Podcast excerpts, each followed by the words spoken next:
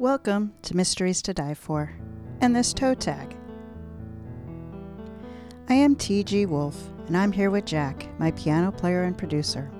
This is normally a podcast where we combine storytelling with original music to put you at the heart of a mystery.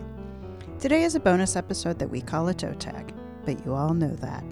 It's the first chapter in a fresh release in the mystery, crime, and thriller genre. And today's featured release is Playing Dead by me, T.G. Wolff. All right, let's go ahead and jump right into this one. Chapter 1 Fists pounded on the door, snapping the aluminum against the frame. Each crack was as sharp as a firecracker. Muscle memory born from practice had Detective Jesus de la Cruz sitting up in bed before he understood he was awake. He listened, reassessing the information his unconscious brain absorbed. The pounding. It was real and on his front door. Cruz! Cruz, we need help! Somebody's dead in the street! The voices of girls alternated between each other and knocking. Cruz kicked back the covers and climbed out of bed. The movement woke his fiancee. It's our Sunday, she mumbled grumpily. Pushing to sit up, Aurora Williams cocked her head, listening. What's going on? No idea. Cruz snatched a shirt off the pile of dirty clothes and put it on, topping off the sleep pants. Be right back. She chuckled and threw her covers back. I've heard that before. Cruz! Ding! They'd found the doorbell. Cruz! Ding ding! His Cape Cod home wasn't large, and it had gotten smaller since they started sleeping in a bedroom on the main level. He opened his front door to the expressive faces of a pair of sisters. There's a body on the triangle in front of our house. The older sister pointed toward the nearby corner. You gotta come fast. It's totally weird. The younger sister had her hands on her knees, a runner crossing the finish line. He has some sort of costume on. It wasn't a costume, Francie, it was a dress. It wasn't a dress, Sonny. It was a Halloween costume. Sonny rolled her eyes. It's September. Francie swung her gaze to Cruz. It wasn't a dress. Girls, Cruz said, pushing the screen door open and interrupting the debate. Come in, give me a minute to get dressed, and I'll go. Aurora walked into the living room, the epitome of grace. Francie, Sonny, what are you doing out so early? She wore a cream sweater with jeans, accented with her walking boot. Still without makeup, her thick hair fell around her shoulders in rings, framing her face and drawing attention to her green eyes. I found a body, Sonny said. Cruz is going to come. Keep them here, Cruz said softly in Aurora's ear, then hurried into his office where his clothes currently hung. He made time to dress. No matter what he found, he would be out in the September morning for some time. Curious neighbors, and God forbid the press, did not need to find the detective on the scene in his pajamas and an inside out shirt. The crime scene was around the corner, no more than 10 houses from Cruz's own. Two streets t- came together at a sharp angle, creating oddly shaped yards. An island was formed at one of the peaks, surrounded by roadway. It was the length of one of the yards facing it. Geometric colors showed brightly in the morning sun, giving the landscape a third dimension it didn't naturally have. Cruz approached, his mind transforming the line and shapes into a macabre corpse. I called 911, and thankfully no one else has come out. Benny, the girl's father, said. He stood guard over the island in worn sweatpants and a sweatshirt. He was barefoot. Aurora kept the girls, Cruz said. She'll settle them down. Good. I didn't want to see this. I didn't want them to see this, not any more than they had. Benny turned until he and Cruz were side by side. The island was part of the city's Color the Corners Chalk Festival. It took the artist two days to do it. Well, that explained the background a mosaic reminiscent of a stained glass window, but not the character on it. Cruz thought Francie's description of a costume was accurate. The victim, male white, was in his 20s. The torso was covered by a tunic, the kind a knight might wear. Instead of regal, the tunic was decorated with hearts in groups of twos and threes, some facing up, others down. The costume was a thin fabric. Details were printed on, not embroidered. The legs were dressed in a pair of tights. The red color coordinated with the tunic. The feet were bare. The arms were bare as well. One was bent at the elbow, with the hand resting on the lower abdomen. The other was positioned upward. the hand curled around the hilt of a long dagger, the blade buried in the head. It was an unnatural position that forced the wrist, elbow, and shoulder out of the flat alignment. Cruz rounded the base of the figure. He recognized it. Someone's made him into the King of Hearts. Better get shoes on, Benny, he advised as vehicles began arriving at the scene. This isn't going to be quick. I'll put some coffee on, Benny said, and headed to the house directly behind them. There was no estimate on when the man died. His body temperature was lower than what was naturally possible given the weather. The nighttime low bottomed out at around 50 degrees. The body was low 40s.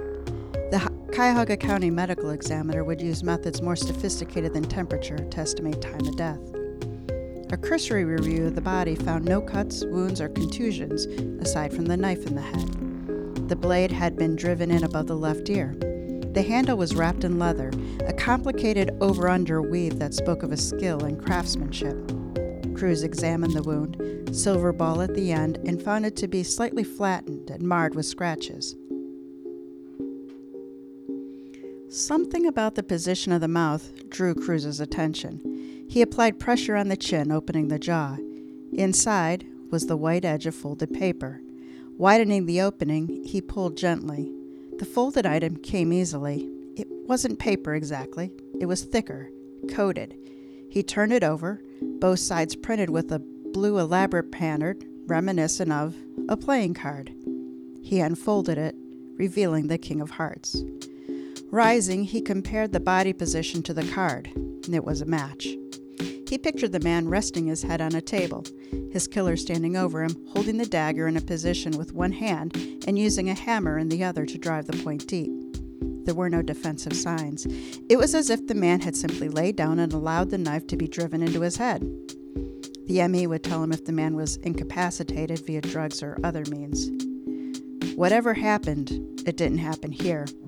Beneath the body was the chalk of the drawing. The lines separating the colors were disturbed directly beneath, but even that was minor. There was minimal transfer to the back of the clothing. The man was set in place, not dragged which meant either multiple people were involved or one person strong enough to handle a body. The man was average to short with sinewy arms and legs. Cruz put him in the 160 pound camp. Ready to tackle the timetable, Cruz went up the short walk to where Benny waited with a cup of coffee. It's nice and hot, Benny said, holding out an insulated Cleveland Browns cup. Cruz went up one step to accept. I appreciate it. Tell me what happened this morning. You know, Cruz, I can't tell you much. I was dead asleep when Sonny screamed. You know how it is out one second, then wide awake. I went to the front door. I could tell there was something on the island, but not what it was. He pointed to the screen now hiding the crime scene. It didn't make sense until I was nearly to the sidewalk. I told the girls to go get you and ran back into the house to get my phone. I didn't even think about shoes. I called 911 and waited for you or them to arrive. What time was this? Cruz asked. Benny pulled out his phone and searched for the outgoing calls. Eight minutes after seven. The sky was light, but the street was still dark. You know, you arrived just a few minutes later. Cruz did know, but wanted details to supplement his own observations. What about cars on the street? Anyone leaving the area? Any vehicles that didn't belong? His witness thought for a moment and then shook his head. Everything was quiet. I didn't even see anyone talk, walking their dog yet. I had someone go house to house, Cruz said. Anyone who was awake was in their kitchen or backyard. There was no answer next door. Any idea where your neighbor is? Metro General Hospital, Benny said. He works first shift in the maintenance department. He left at 20 to 7. When he started his car, I woke enough to read the clock and decide it was too early to get up. Benny pointed to a pair of patrol officers waving their way. I think they want you. We're close to wrapping up here, Cruz said. Let me see what they want and then we'll go to my house. I need to ask your daughters a few questions. Cruz left the porch, turning his attention to the officers. What do you have? The victim has been identified as Alexander Carter, age 27, the leading officer answered. His listed address is his parents', but he spent a lot of time as a guest of the county. In and out for possession, assault, petty theft. He's. Detective? Cruz stalked to the protective tent. Detective? Cruz? The officer hurried to keep up. Cruz took a knee next to the dead man's shoulder and studied the face. He'd seen it in pictures a dozen times, only twice in person. In every case, the eyes had been narrowed with hate, the chin tipped up in a challenge. Do you know this guy? The officer asked. Not just me. We've been after Rotten Carter since July. Send me the information on the next of kin. I'll make the trip after we wrap up here. I'll fo- I need to follow up with the girls. Go back through the neighborhood and see if anyone here knows Arvik. The officers left the tent to execute the orders while Cruz studied the man he daydreamed about killing. Without the attitude he wore like skin, Rotten Carter had a clean cut look. He didn't have ink tatted across his body or battle earned scars saying the man fought his way through life. He could have been a family man with a white collar job. He could have been an ordinary guy earning an honest living. But he wasn't. Rotten Carter was a mid level dealer who had been on the Cleveland police's radar for years. His sister, Natasha Sasha Carter, was a confidential informant to Cruz's best friend, narcotics detective Matt Yablonsky. Sasha snitched with her brother's permission, or at least his knowledge. She fed information on Rotten's competition, keeping her brother's territory solid.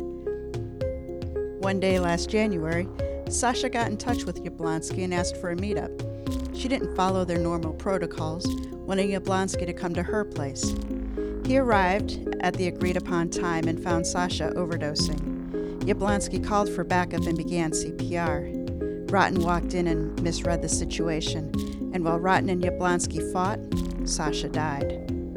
Rotten blamed Yablonsky. He focused his energy and resources on finding the man who killed his sister. Bad luck or bad timing put Rotten in the same place at the same time as Yablonsky and Yablonsky's wife, Erin. Rotten saw his opportunity for revenge, and he took it. That night, Erin and Aurora were driving to a restaurant for a celebratory night out. Rain poured down, making the street dark and the road slick. There was no evidence Rotten Carter tracked Erin's car through downtown Cleveland. There was no proof Rotten drove the car and instigated the crash. There were no witnesses to point to Rotten as the reason that Erin Yablonsky was dead, and Aurora's legs might never be the same. And yet, there was no doubt. Alone in the tent with the corpse of the man he hated, Cruz felt empty. This didn't fix a damn thing. And now it would be his job to find the killer who had done him and the rest of the city a favor. Cruz didn't want the job but he wasn't going to pass it on. He was going to use it to his advantage and prove Rotten Carter was behind the crash. Closure. That's what he could give Aurora and Yablonsky. Speaking of which, Cruz pulled out his personal phone and called his friend. After five rings, it went to voicemail. He ended the call and switched to text. Get up and call me, ASAP. The ME's vehicle backed into position as he walked out of the tent. Greetings were made, and he stayed nearby, watching as the work of removing the dead was done. This wasn't going to be an easy case. There was no shortage of people who wanted Rotten Carter dead, but the vast majority of those would kill fast and simple a knife to the kidneys, a bullet to the head. A dagger to the temple may have been fast, but it wasn't simple. The elaborate arrangement had the feel of a stage being set. Given the dead man was dressed as a card, maybe a better analogy was the feel of a hand being dealt. Cruz returned to the sidewalk and met Benny in front of the house. Together they rounded the corner, crossed the street, and walked to Cruz's house. They talked about trivial things to avoid the monumental things sports, weather, food, the usual topics between Clevelanders. The yard is looking good, Cruz, Benny said. Those flowers are really taking off. Cruz hated the flowers. Well, he hated the reason he had the flowers, but he was working on it. My mother's fiance is a plant wholesaler. I get his sloppy seconds. Second part wasn't true, but damn Roberto Juarez and his green thumb. If those are the leftovers, sign me up, Benny said, laughing. Did he build the terrace too? My brother in law designed it, Cruz said, and we built it together. He felt pride in the work that he and Tony Moreno had done, even if it was filled with Roberto's plants. He led Benny up the walk to his house and opened the door. Aurora, girls, we're back. Cruz pulled his Cleveland issued police car in front of a house owned by Michael and Ava Carter. This neighborhood on Cleveland's near west side rose up at a time when every house was built differently. Most were two story, more than half were single family.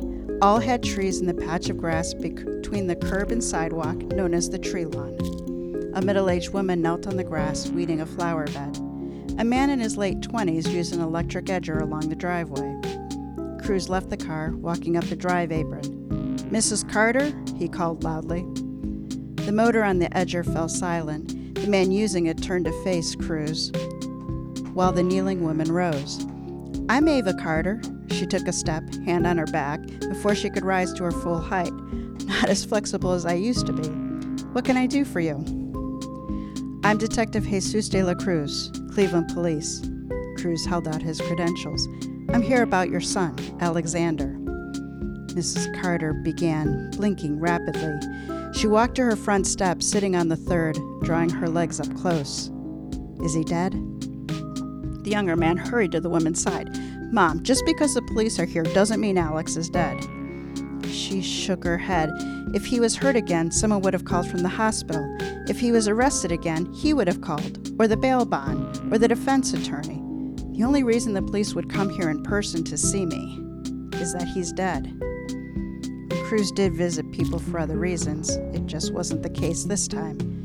Your son was found this morning. I am sorry for your loss. Would you like to talk inside? Yeah, right, the man stormed up the front steps.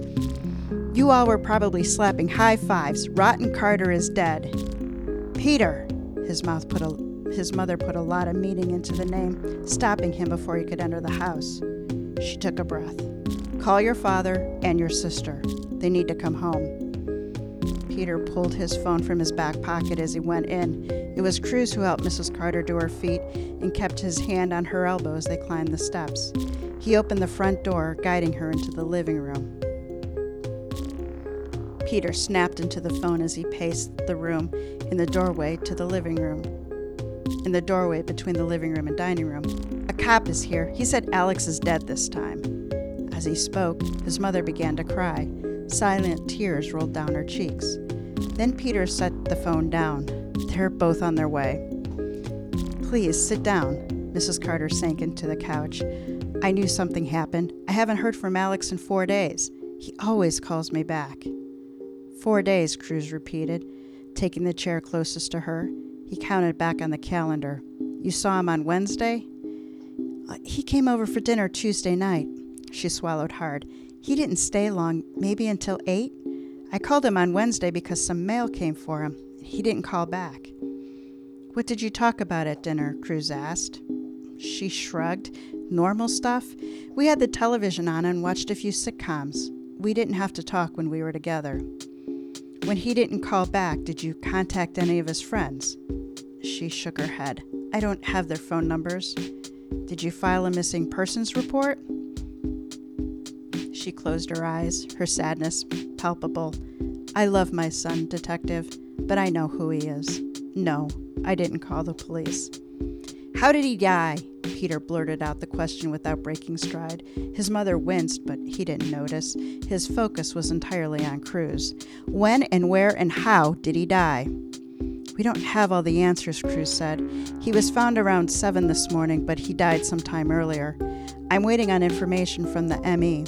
It would help to pin down when he went missing. When was the last time you spoke to your brother? A few weeks ago, he said.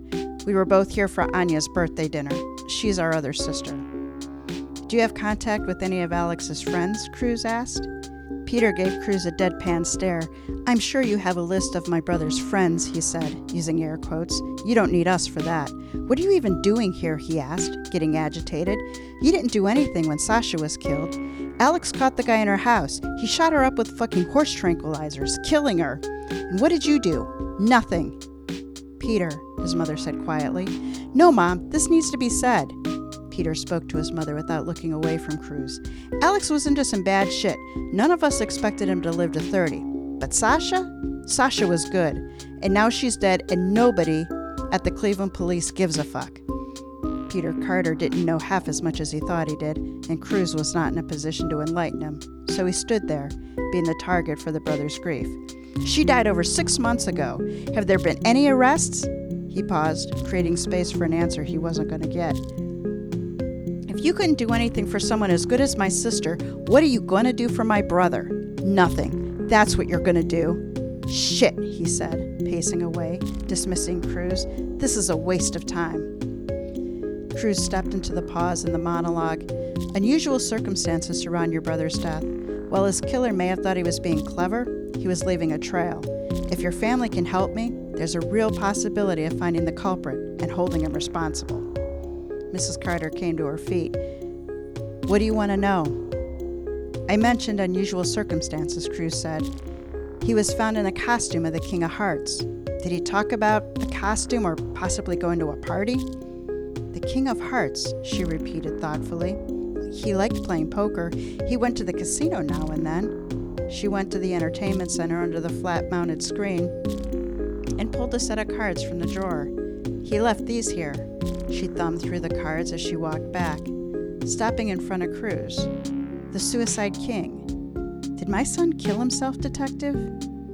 No, Cruz said. Little else was definitive in the investigation. No way Rotten Carter put that knife in his own head.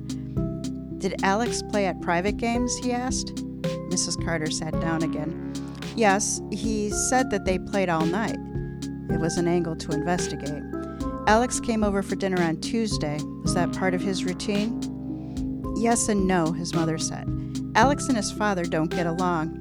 Peter snorted derisively. And whose fault is that?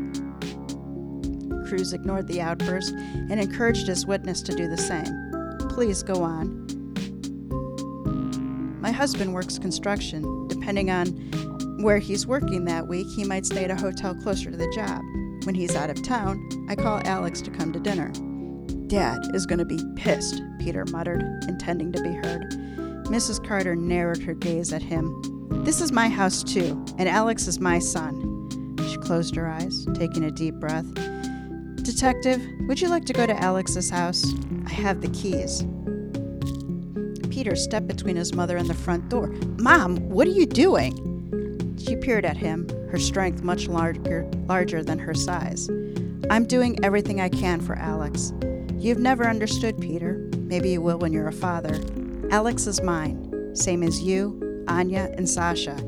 I may not have been able to be everything you need, but I am the one person you will always have. Always. She stepped around her son to the door. Coming, detective? Cruz respected the determination it took for Mrs. Carter to stand up to her adult son. She needed someone on her side, and he was it. Yes, ma'am. Cruz parked in front of a two story house in need of paint. The front lawn didn't need mowing because there was no grass. Any vegetation thinking of rooting in the small rectangle had long been dissuaded from the idea. Mrs. Carter was at the side of the house. The screen door rested against her backside as she worked the key in the door. Well, keys. There were three locks on the door. Alex bought this house about two months ago, she said. It's a renovation project in progress. He was getting into flipping houses. This was his third. He made good money off the first two. Well, it would have been good if he was faster at it. He likes to take his time, getting everything right. I guess this is mine now officially. The third lock gave way. Here we go. Cruz absorbed the idea of Rotten Carter as a real estate flipper. He'd been digging on the guy since the night of the accident and hadn't pinged on the house. The only address he had on record was the one his parents owned. What do you mean by it being yours? he asked. Well, Alex bought the house in my name, she said. I mean, I signed the papers, of course. He didn't forge my signature. Her tone reprimanded Cruz for adding sins to her son's list. Cruz followed her up the four steps into the kitchen. I wasn't thinking that as much as, based on what Peter said, what your husband thought of the arrangement. Oh, he knows, she said. Alex paid cash for the houses, so there wasn't a risk of it coming back on us to pay the mortgage. My husband hoped the home reno business would be the thing that finally pulled Alex away from drugs. Knowing the house legally belonged to Ava Carter did two things for Cruz. First, it explained why they hadn't found it earlier, and second, it cleared any issues with him entering and searching the house. You know what your son does? he asked, besides flipping houses. She gave him a sad smile. I didn't want to know, but between bailing him out of jail and listening to Peter, I could not know. You're probably wondering why I stand by him. He's yours, Cruz said, repeating her own words back. I'm pretty sure I'm my mother's in the same way. Nice kitchen.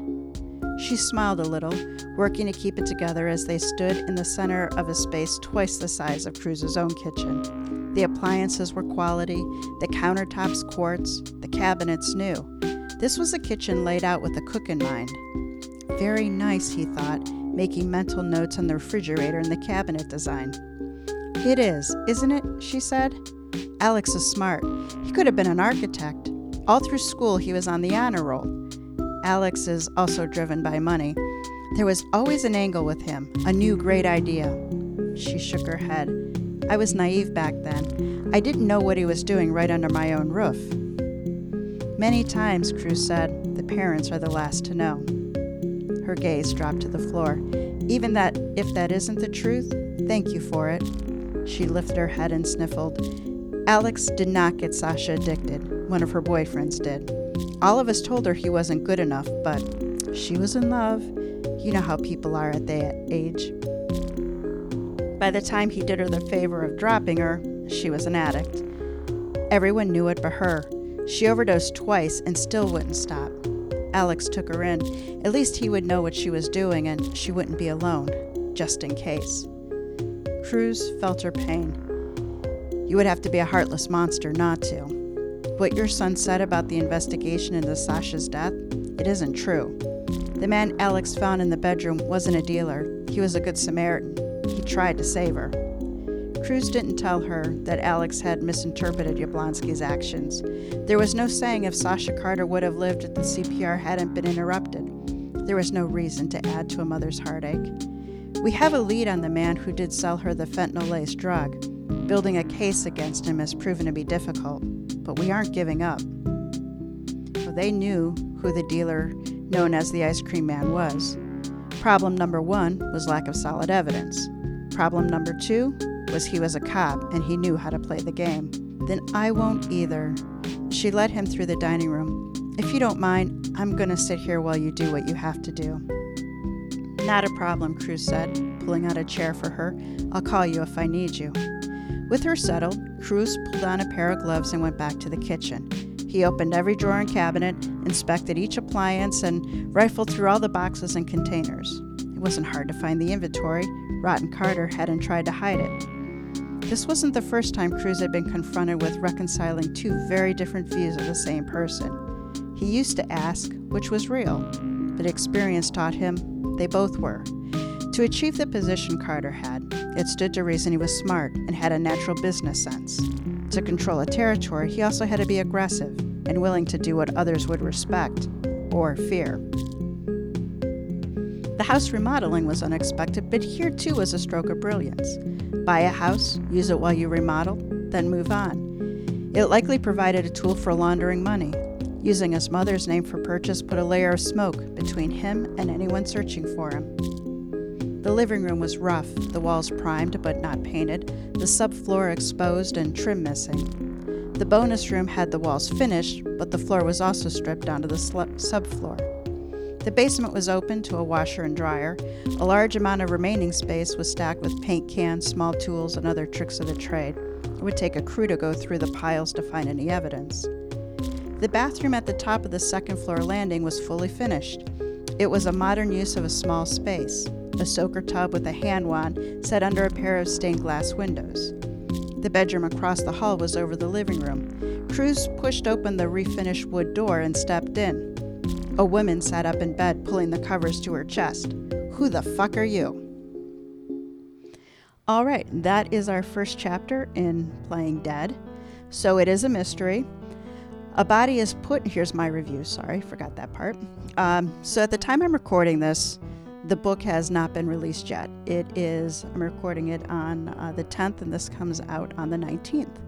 So I don't have, um, I can't draw from other people's reviews at this point. So I'm going to put my T.G. Wolff Mysteries to Die For hat on and do a review of my own story. So, Playing Dead is a mystery. The body is put on display in Detective Jesus de la Cruz's neighborhood. The victim isn't random, but someone Cruz and the Cleveland police have been after Alexander Rotten Carter, but you all knew that. There was nothing plain and simple about this murder. Point in fact, the corpse was dressed as the King of Hearts, the Suicide King. Now Cruz is on the case to find answers to Carter's killing and to the activities that hit much closer to home. Bottom line, playing dead is for you if you like complex mysteries and being part of the detective's professional and personal life. All right, so strengths of the story. Playing Dead is the fourth book in the De La Cruz series and deals as much with the ups and downs of the personal life of Jesus de la Cruz as it does with the mystery. The characters continue to grow from past novels, making it feel like we're catching up with old friends. The main characters of Cruz, his fiancee Aurora, his best friend Matt Yablonsky, and awkward brainiac friend Professor Grayson Manor are fully developed, having strengths that bridge challenges and weaknesses that work against them. The side characters often offer comic relief to the intensity of the murder. The mystery itself ties off storylines from the last two books. Reading prior books is not a necessity in following the murder itself. The motivations and actions of the suspects are fully contained within this book. Reading prior stories will be helpful in understanding the emotional strain that the victim, Rotten Carter, caused to the cast of characters. And I know for most of us book lovers, it's a really hard idea to start a series, you know, at something like the fourth book. But for those who do want to jump in, I think it's pretty doable. The story is told linearly, including both Cruz's on the clock and personal time. This drives the pacing, as Cruz, like all of us, juggles the demands of a challenging professional life and a full private life, which in this case includes a best friend who's treading dangerously close to crossing over the line. Okay, so where does this story fall short of ideal? As much as every author out there wants to put a perfect book out there for readers, I think we all recognize that you can get caught up and not see the forest for the trees type thing. So, where do I think that mine fell short of ideal or could for some readers? Well, for lovers of standalone mysteries, where the story is 100% about the murder, the amount or the degree to which they incorporate Cruz's private life may not feel as rewarding. Uh, in fact, some of you may actually feel like it gets in the way of the mystery. Again, I think this is a subjective thing. If you like knowing more about the, the life and times of your detective, then you like it. If you're really like, just give me the mystery, you'll be like, okay, that, that got a little in the way. As with all series, starting out at book four, as I said, has the potential to leave new readers feeling like they're left out of the story or you don't quite get, you know, what's going on. Um, so you may not get as immersed in the emotions that the characters are feeling. Uh, certainly, as an author, I work to make it welcoming to new readers, um, but it's always a challenge with the series. So I'm very interested to see uh, what readers think as they dive into this book.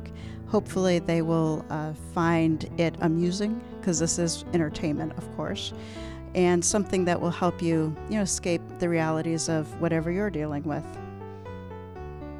So, Playing Dead was released from Down and Out Books and is promoted by Partners in Crime Tours. It is available from Amazon and other online retailers.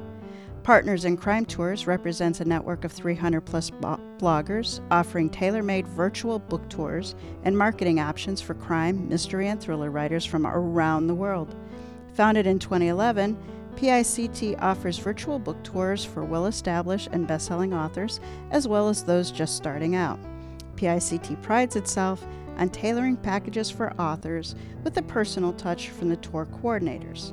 For more information, check out their website, partnersincrimetours.com. Of course, the link is in the show notes. Well, that wraps us up. Come back next week for a regular episode of Season 7 Games People Play. KM Rockwood has crafted a very subtle mystery that will have you thinking pretty hard. The title is Hard Scrabble, where you guessed it, Scrabble is our featured game. With that, take us out, Jack.